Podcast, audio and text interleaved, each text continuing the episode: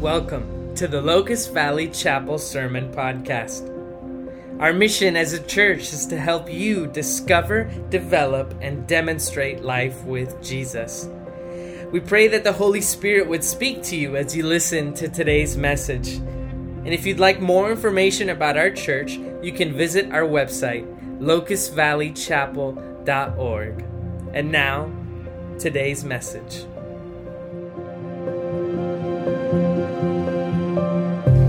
You can turn your Bibles to Acts chapter three. We're, we're in a series in the book of Acts called The Kingdom Continued. Acts one one starts out, in my former book, I wrote about all that Jesus began to do and teach. And the book of Acts is really a continuation of all that Jesus began to do and teach. It. It's about what he continues to do and teach through his church, his body, by the power of the Holy Spirit. So we're just going through this book one chapter a week. Week by week, and we're going to start this morning in Acts chapter three, verse one. We read this. One day, one day Peter and John were going up to the temple at the time of prayer at three in the afternoon. I want you to notice that what we're about to read this morning happens not at the temple, not at the meeting. It happens on the way to the temple. It happens on the way to the meeting. There doesn't even seem to be anything special about this day. It's just one day. Like other scriptures we looked at over the summer, you know, John chapter seven, it was the, the last and greatest day of the festival when Jesus stood up and said in a loud voice, if anyone believes in me, rivers of living water will flow from them. It, it's not even like the day of Pentecost. We looked at last week, Acts chapter two, where it was the day of Pentecost. This is just one day on the way.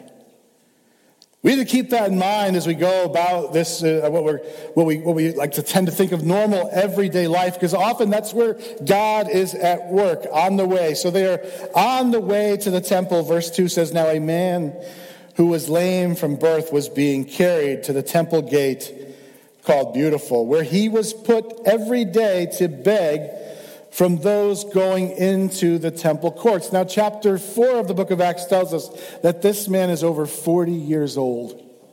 So he's spent a lot of days at this gate begging. When he saw Peter and John about to enter, he asked them for money. Peter looked straight at him, as did John. Then Peter said, "Look at us." So the man gave them his attention, expecting to get something from them. Then Peter said, silver or gold I do not have, but what I do have, I give you in the name of Jesus Christ of Nazareth, walk. And the title of today's message is, what I do have, I give you. What I do have, I give you. How many know we cannot give people what we do not have? In Matthew ten one, Jesus tells us that Jesus called his twelve disciples together and he gave them authority to drive out impure spirits, and authority to heal every sickness and disease. And then he sent them out saying, as you go, proclaim this message. The kingdom of heaven has come near. Heal the sick, raise the dead, cleanse those who have leprosy, drive out demons. Freely you have received, freely give. That's what Peter's doing here in Acts chapter three. He's, he's experiencing the kingdom of God continuing. He's living out what Jesus declared would happen in John fourteen twelve when he said, whoever believes in me will do the works I've been doing and will do even greater things. How many know Jesus healed a man by a gate in John chapter five who couldn't walk either? He is described in John chapter five as someone who had been an invalid for thirty-eight years, almost the same kind of situation. And Jesus asked him, do you want to get well?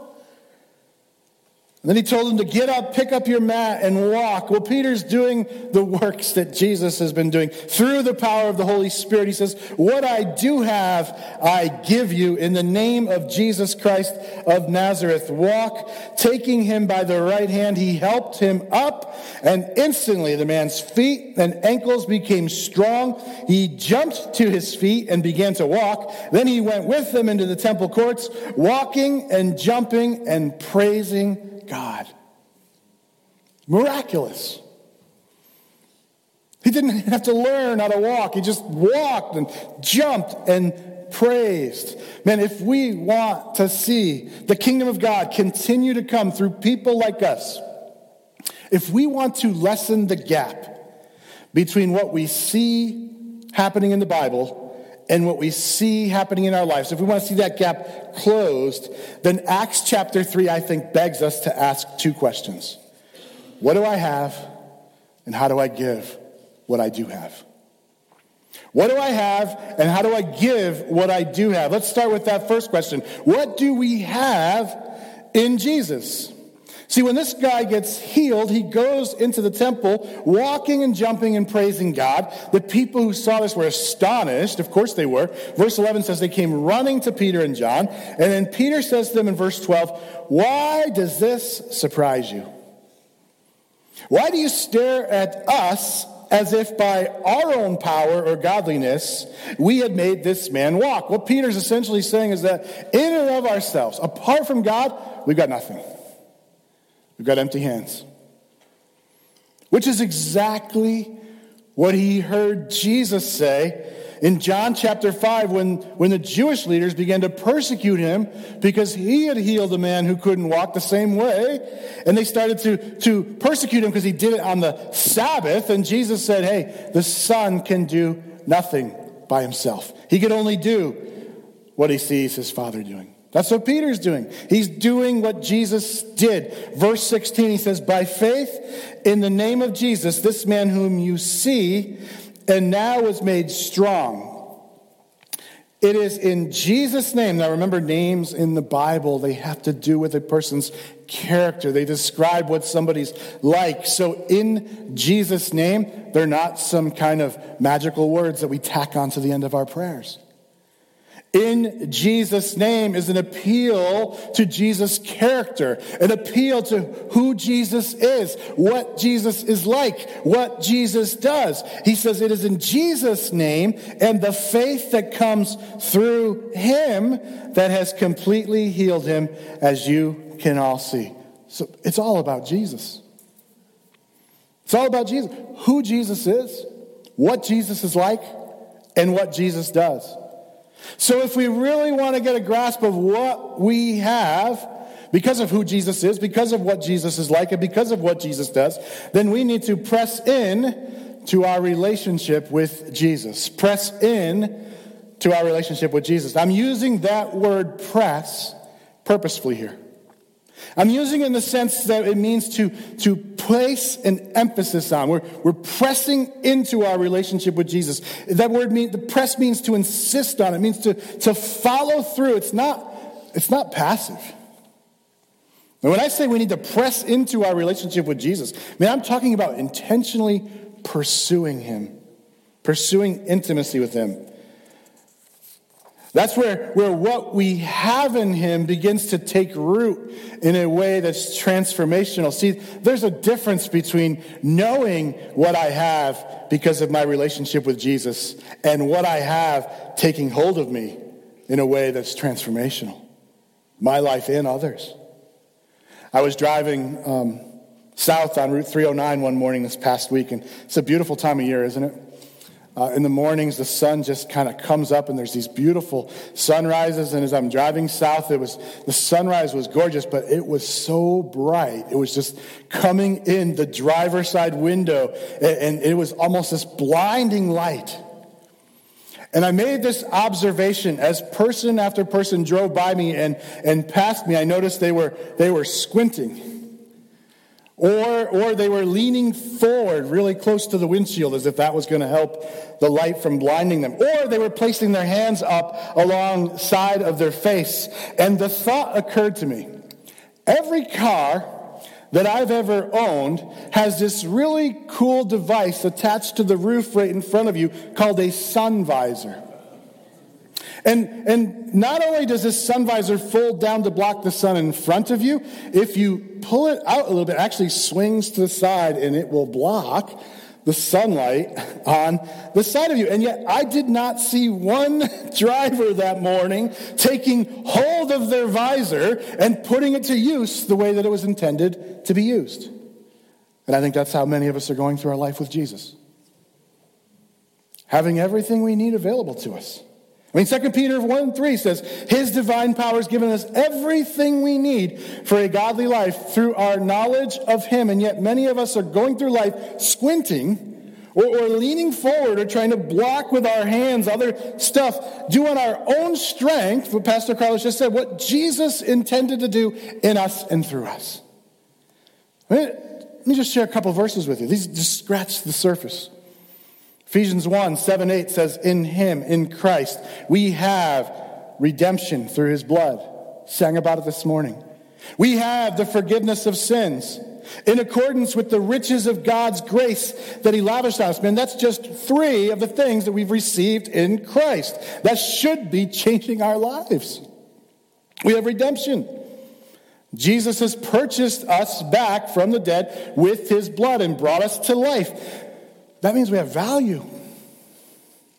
We have forgiveness of sins. That means he cancels the debt that we owed because of our sin. He removes our shame, and he refuses to bring it up again against us. And we have God's grace. God's unmerited, unearned favor lavished on us. That means we didn't just receive a little. We receive a lot. That's just a couple verses.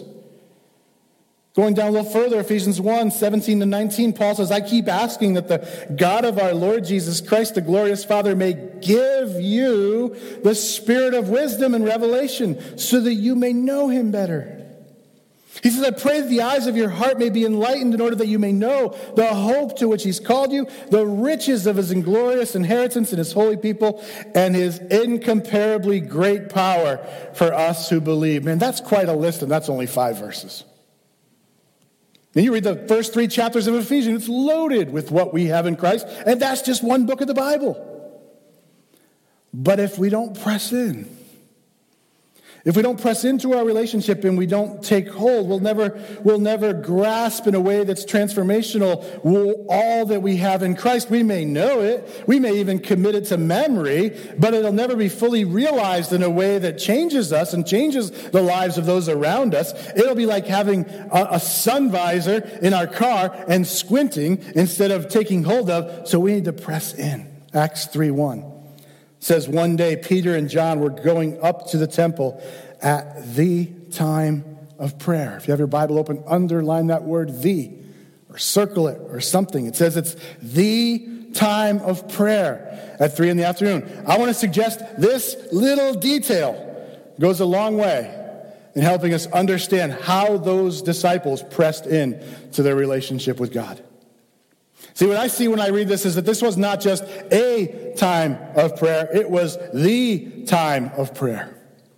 It wasn't just prayer when I'm not too busy or, or prayer when I can find the time. It was prayer because they made time. It was part of their rhythm that formed them and made them more like Jesus. How many know every single one of us follow a particular pattern or rhythm in our lives? We all have a routine that we go through every day. Intentionally or unintentionally. Every one of us. We get up in the morning, we put our clothes on, we eat, we have some kind of routine, some kind of, uh, of pattern that we live by. The question is this, is the rhythm that I'm living by helping form me in Christ by helping me stay connected to him? If you turn to John chapter fifteen for a minute, I'll show you what I mean.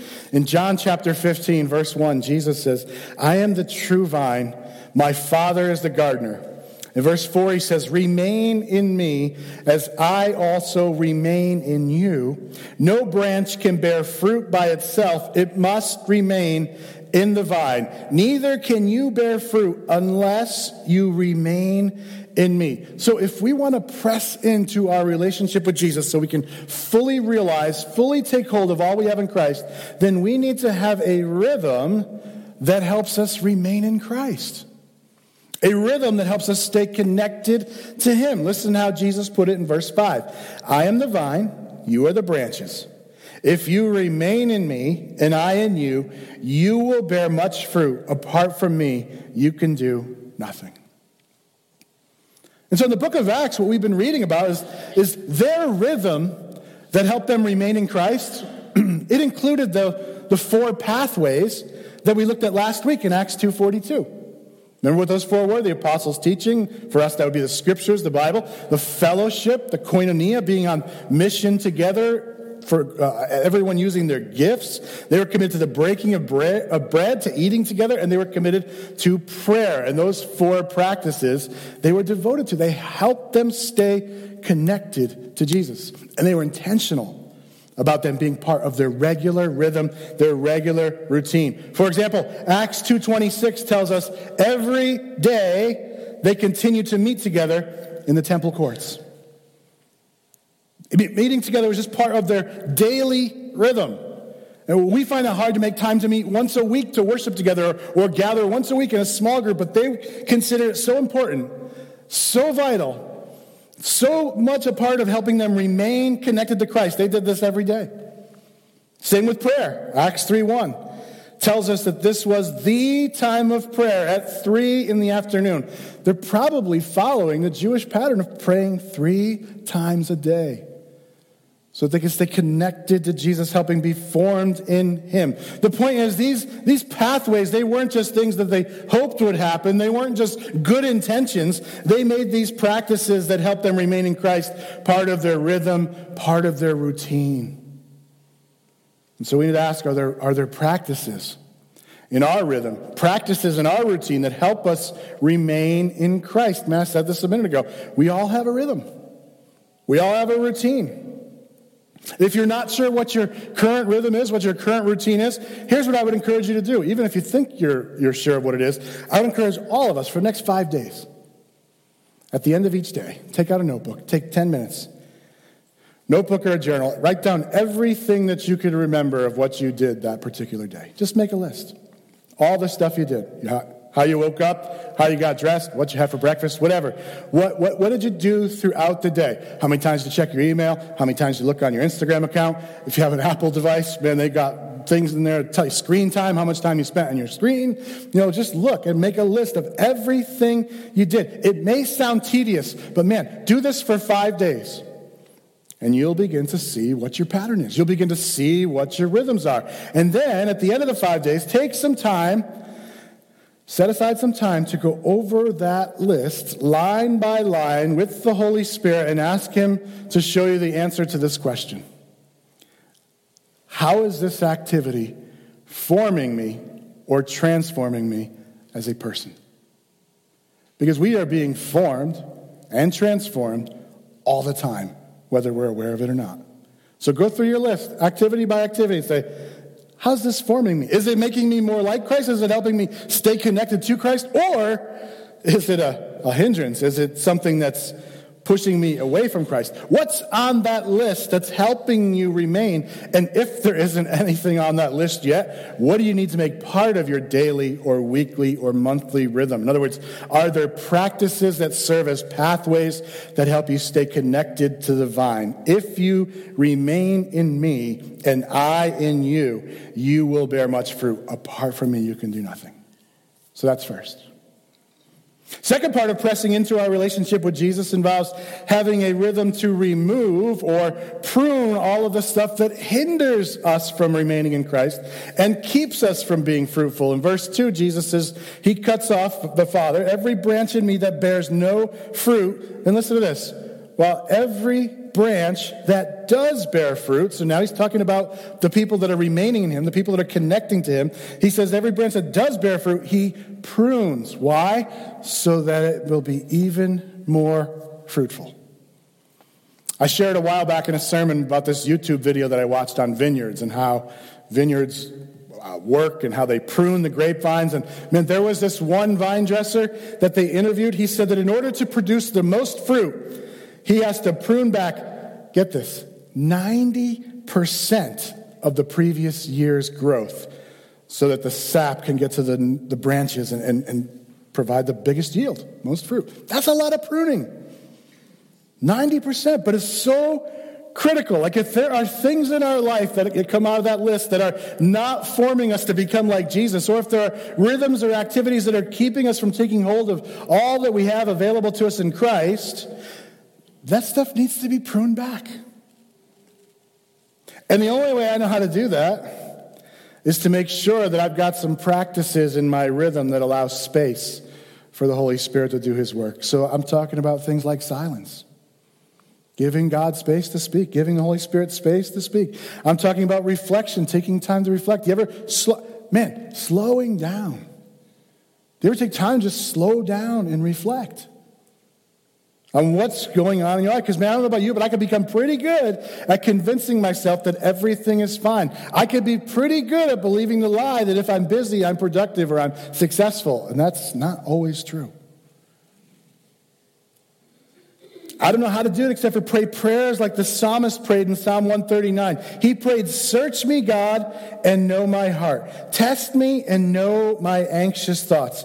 See if there are any offensive ways in me." What's he doing? He's praying that God would prune anything from him that would prevent him from loving God with all his heart, soul, mind, and strength, which is the greatest command. And think about it. Search me, God, know my heart. What's he talking about? He's talking about his inner being. He's talking about his soul. Loving God with all his heart, with all his soul. Test me and know my anxious thoughts. Thoughts have to do with our minds. Loving God with all of our minds. See if there's any offensive way in me. He's talking about loving God with all our strength. Our way has to do with how we live our life. The first followers of Jesus in the book of Acts were called followers of the way. So see if there's any way that's offensive. And if there's anything that needs to be pruned back to make me more fruitful, God, help me get rid of it. So make sure you have practices that give God space to do this. Practices like solitude, silence, fasting, prayer, listening, reflecting, journaling. Those are just a few that come to mind.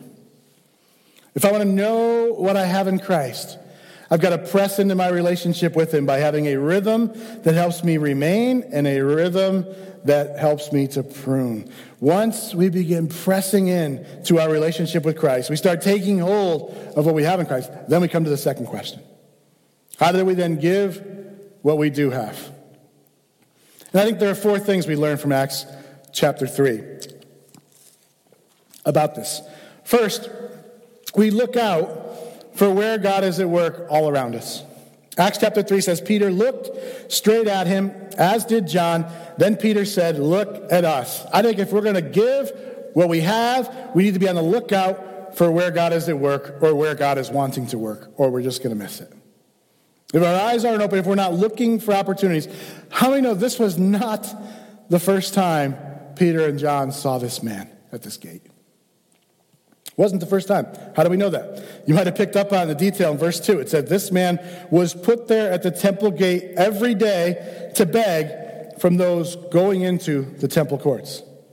So he's put there every day to beg, and where are Peter and John going every day to pray? Same place. So they're walking by him every day. In fact, after he gets healed, the people recognize him as the man who used to sit begging at the temple gate. He is a fixture there. So Peter and John have, have been walking by this guy every day, and yet on this day, this day something's different. Peter looks straight at him, and so did John. You want to get into the habit of, of giving what you do have? Make it a habit of looking out and asking the Holy Spirit to show you, where are you already at work, or where do you want to work? It's amazing the opportunities we'll see if we'll just pray that simple prayer. God, help me see what you see. Help me to see the opportunities that are put before me in everyday life. Jesus told his disciples in John chapter four, right before he healed the man that was lame at a different gate, he said, "Open your eyes and look at the fields. They are ripe for harvest." So press in to your relationship with God. Then look out to see where God might be working. And then the next thing we learn about giving what we do have is there are times when we need to speak up. Where we need to speak up. In verse four, the first thing Peter says to this man is, "Look at us." What does that mean? It means the guy must have had his head down, or he must have been looking away. So he's asking Peter and John for money, but he's not looking at them. Why? My guess would be that it probably had to do with some unhealthy shame that he was carrying around in his life. I mean, for one, he's put there every day to beg. There's a good chance that not everyone was nice to this guy. There's a good chance he might even feel like a burden of having to be sitting there every day, asking these same people who are walking past him every day, "Can you help? Can you help? Can you help?" He's also living in a time where, where people often, wrongfully, by the way, equated disabilities or, or illness with sinfulness. And you might remember in John chapter nine, Jesus and his disciples came across a man when they were walking along who was blind from birth. And the first question his disciples asked Jesus was, Jesus, who sinned? This man or his parents that he was born blind? And Jesus points out that it was neither. That was faulty thinking on their part, but it was common thinking. Let me tell you, just because something's common or just because a majority of people think one way, it does not mean it's the right way. Either way, this guy's got his head down. Peter speaks up, says, look at us. What's he doing? He's making a connection. It's making a connection. That's what, that's what words do sometimes. That's what conversations do sometimes. They help us connect with people. C. Peter Wagner in his commentary writes, that beggar would have instantly understood that Peter was establishing a social relationship, brief as it might have been. I mean, think about this for a minute. Like, we've all gotten off the exit of a highway and come across somebody at the bottom of the exit holding a sign asking for help, right? We've all been in that situation. And what do we do? If we if we want to help, we make eye contact. We roll the window down. We might say something to them as we give them something. But if we want to avoid them, man, we make sure that our eyes don't meet, don't we? We just like straight ahead. Peter looks out to see where God's working. He looks at them. He makes eye contact, and then he speaks up and says in verse six, silver or gold I do not have, but what I do have I give you. See, if we never speak up, if we never engage in conversations, we don't even always know what people need most. This guy thought he needed money. Peter's about to give him something different. He says, in the name of Jesus Christ of Nazareth, walk. He's pointing him to Jesus, the only one who has the capacity to heal, not just his physical disability. That's clearly evident and it's powerful, but he's also pointing him to the one that has the capacity to heal his soul. He's, he's pointing him to the one that has the capacity to lift his head out of that shame that he's in. Guys, there are times when the Holy Spirit's nudging us to speak up. Sometimes just to have a conversation to help somebody connect. Other times it's to tell people the good news of Jesus. Like, remember, Jesus was powerful in deed and word. It wasn't one or the other. It was both. It was demonstration and proclamation, serving others and speaking to others. Second Corinthians five eleven says, since then we know what it is to fear the Lord. We try to persuade others. Romans ten fourteen in the New Living Translation puts it this way, but how can they call on him to save them unless they believe in him? And how can they believe in him unless they, if they've never heard about him? And how can they hear about him unless someone tells them? Unless someone speaks up. We don't have to force opportunities. We don't have to have all the answers. Many times giving what we do have just means engaging in conversations that invite people to thirst or to ask more questions where they want to know more. But man, other times the opposite is true as well. Sometimes people will reject what we have to say, and that's just reality. I wish it wasn't so, but, but not everyone we speak up with about and share Jesus with is going to respond positively. In fact, I would go so far as to say this. If everyone that you speak up to about Jesus responds positively, then you either have the gift of evangelism or I would, or, or you're probably not speaking up enough. Because if you were speaking up enough, you would face some rejection, which is one of our biggest fears. But man, there was times when Jesus spoke up and people clearly rejected him and walked away. Jesus told this rich young guy, if you want to be perfect, I, you, I know you've said you've kept all the commands, but if you want to be perfect, go sell your possessions, give them to the poor, and you'll have treasures in heaven. Then come follow me. Did he do that? No. Matthew nineteen twenty-two tells us when the man heard this, heard what Jesus said, he went away sad because he had great wealth. Even many of Jesus' disciples left when some of the hard things that he had to say. John six sixty says, on hearing what Jesus was teaching, many of his disciples said, this is hard teaching. Who can accept it? Verse sixty-six said, from this time on, many of his disciples turned back and no longer followed him. And so I want to speak to what often keeps us from speaking up, and that's that fear of rejection. Here's what we need to remember. And by the way, this is why it's so important to press into our relationship with Jesus, because how people respond to what you say in love, what you speak up about in love, does not change at all who you are in Christ or what you have available in Christ. And we need to remember that. Romans eight, thirty-one to thirty-eight has this long list of all the things that cannot separate us from the love of God. And it concludes with these words, not neither height nor depth nor anything else in all creation. That anything else includes being rejected by other people. It says, will be able to separate us from the love of God that is in Christ Jesus our Lord. Cling to that. Cling to that. If we want to give what we do have, it often involves speaking up. And then in most instances, it also involves stepping out in faith. Verse seven, let's look at that one again. Taking him by the right hand, he helped him up, and instantly the man's feet and ankles became strong. Now, this is another one of those areas that, man, I, I'll be honest with you, I get, often get gripped by the fear of failure in this one. Like Peter takes a step of faith. He reaches out his hand. If that was me, I'm thinking, like, what if I step out? What if I act in faith? What if I reach out for this man's hand and he, he can't move still? What if he just stays stuck there sitting? Like, what if I take this guy by the right hand and he's not healed? I mean, that's a very real possibility, isn't it? I mean, we've talked about the already not yet nature of God's kingdom. How we see a lot of kingdom activity now, but it won't be perfect until Jesus returns, and that while Jesus can and does heal now, it doesn't mean that every time we step out in faith, that's going to happen. Remember, this guy was put there by this gate every day for years. There's a good chance that people have prayed for this guy before. There's a good chance when you walk by this guy every day for forty years and go, man, I don't think God's showing up. I don't think God's going to heal him. And I want to say this, if Peter had reached out his arm, took this guy by the hand, and the man didn't get up, and the man didn't heal, if nothing happened, that would not have meant that Peter was a failure. Probably wouldn't have made it into the book of Acts, but, but it wouldn't have changed who Peter was in Christ. It wouldn't have changed what Peter had in Christ, because success is not defined by the results that we see, right? Even when we don't see it, you're working. Success is radical obedience to Jesus regardless of the results. Peter was just doing what he saw Jesus do. He saw Jesus reach out and raise up Jairus' daughter.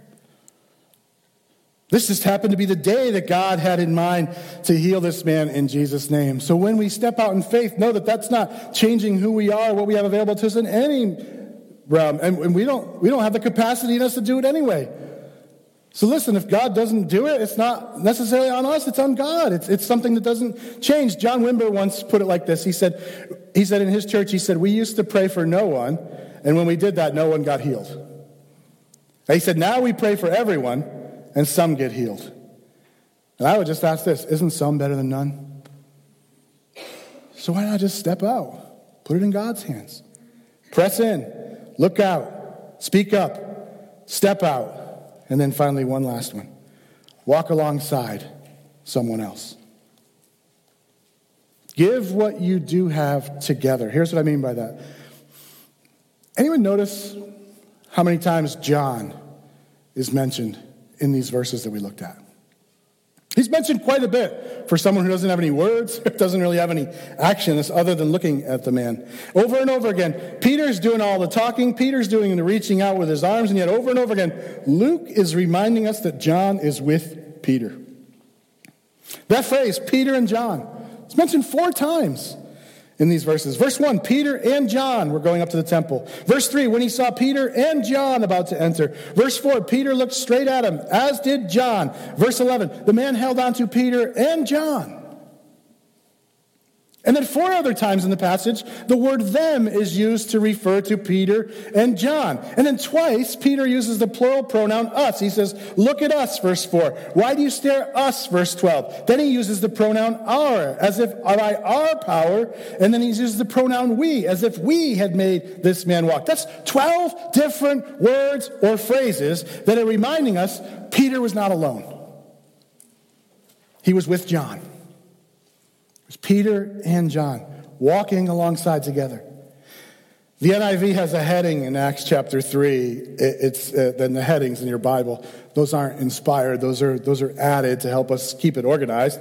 But it says in my N I V, it says, Peter heals a lame beggar. I think a more accurate heading might be, Peter and John heal a lame beggar. Or better yet, Jesus heals a lame beggar through Peter and John by the power of the Holy Spirit. Peter does all the talking. Peter gets all the attention, but I can't help but wonder if Peter wouldn't even have looked out for what God was doing if John wasn't with him.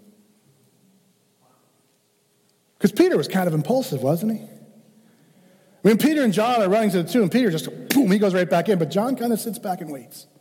And he looks. And I can't help but wonder if it was John being with him. There was just this quiet presence, this reminder, look out, see where God's working. Peter might not even have had the courage to speak up if John was not with him. How many know it's a lot easier to talk about Jesus to others when you're with somebody else than it is when you're by yourself? It just is. It just is. We have, we have more courage. There's something about the power of a team. There's something about the strength of togetherness. Ecclesiastes four, nine to twelve says, two are better than one for a number of reasons. First, it says they have a good return for their labor. In other words, two can be more fruitful than one. Two, they can help each other up if one falls or if one fails. The passage in Ecclesiastes actually says, pity anyone who falls and has no one to help them up.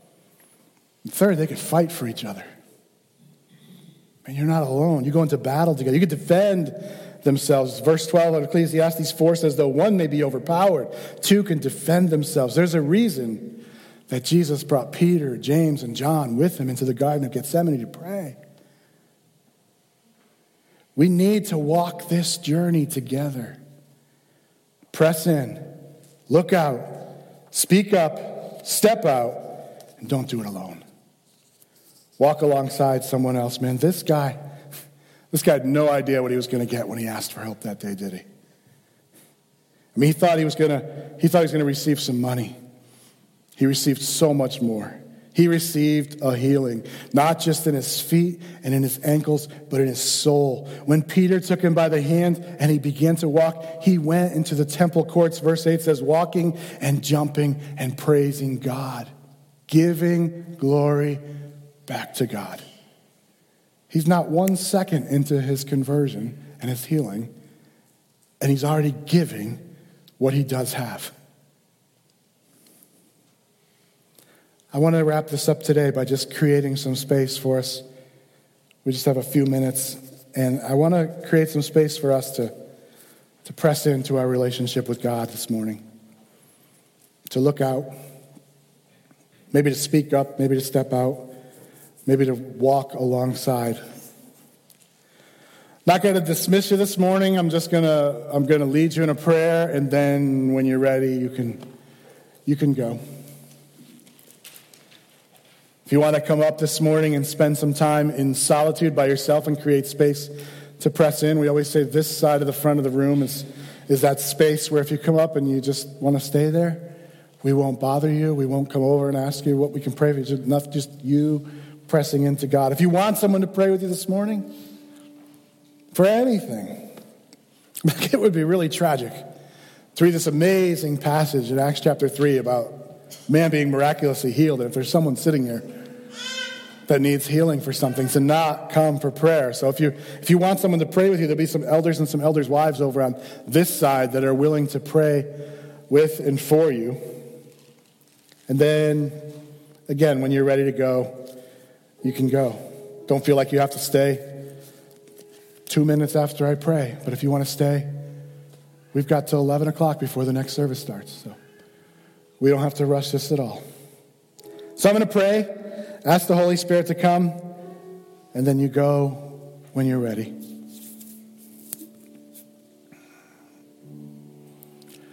So Holy Spirit, we just want to create some space here right now for you to speak into our lives. It's probably going to be more of a pressing in time than a speaking up time or a stepping out in faith time. But Lord, that might happen as we go into the, in fact, as we go into the lobby after we're we leave this place, as we have a cup of coffee or as we're talking, engaging in conversation, Lord, I pray that if you're nudging us or prompting us to speak out or step out or walk alongside someone else, Lord, that so much of what you do, we read this morning, happens on the way. It doesn't always happen in the service or at the temple. It's like stuff that happens so many as we're on our way to that coffee pot or that tea or that water, or we're on our way to the doors. Pray we'd see. Pray we'd look out. Say, God, where are you work? Where are you working? What do you want me to see? Who do you want me to see? Who do you want me to look at this morning? God, is there, is there a conversation that you want me to have that might be an encouragement to someone before I leave this morning? If we're watching online, maybe there's somebody that you want to text or somebody you want to call or somebody you want to email or something that you want to respond somehow to what you're seeing the Holy Spirit show you.